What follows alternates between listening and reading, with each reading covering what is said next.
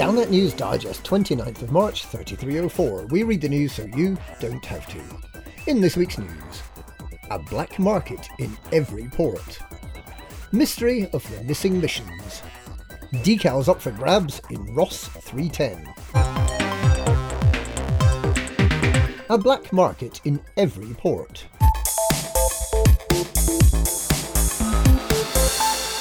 Commanders have been puzzled this week to find black markets springing up in starports, outposts, and surface bases that have never before permitted illegal activity. In fact, a quick survey of all the stations in the bubble seems to show that all ports now have a black market. Is this the first stage of the Thargoid attack? Have the Thargoids somehow engineered matters to allow Thargoid sensors, the items that were once known as unknown artifacts, to be imported into every station to scout them out for the Thargoid battle fleet, and to do a bit of damage to the stations at the same time. With the Thargoids drawing ever closer, anyone hauling Thargoid sensors must surely be considered a traitor. Mystery of the Missing Missions.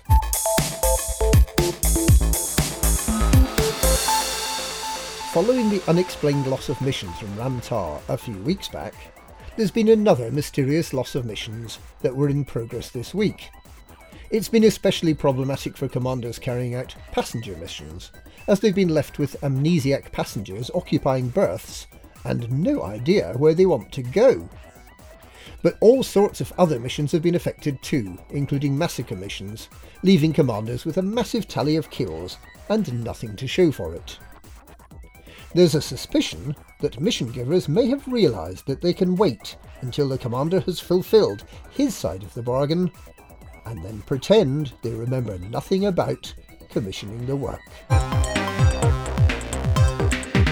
Decals up for grabs in Ross 310.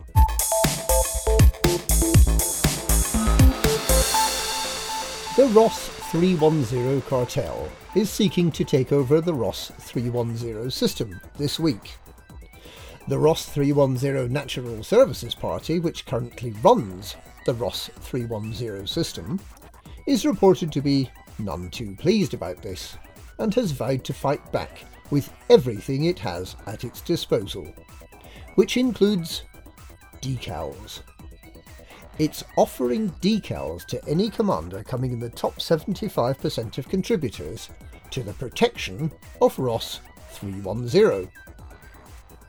Not to be outdone, the Ross 310 cartel is also offering decals to anyone that comes in the top 75% of commanders attempting to overthrow the Ross 310 system.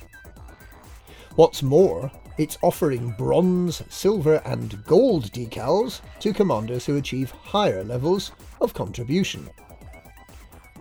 Hearing of this, the Ross 310 Natural Services Party has said it will match the offer, and that there will be gold, silver, and bronze decals in its campaign too, but only if the system is successfully defended and the Ross 310 cartel has clarified that it will also only hand out decals if it wins. And there the matter rests. Decals are to be had, but only for the winning side. And who knows which side that will be. And that's this week's Galnet News. Galnet News, we read the news so you don't have to.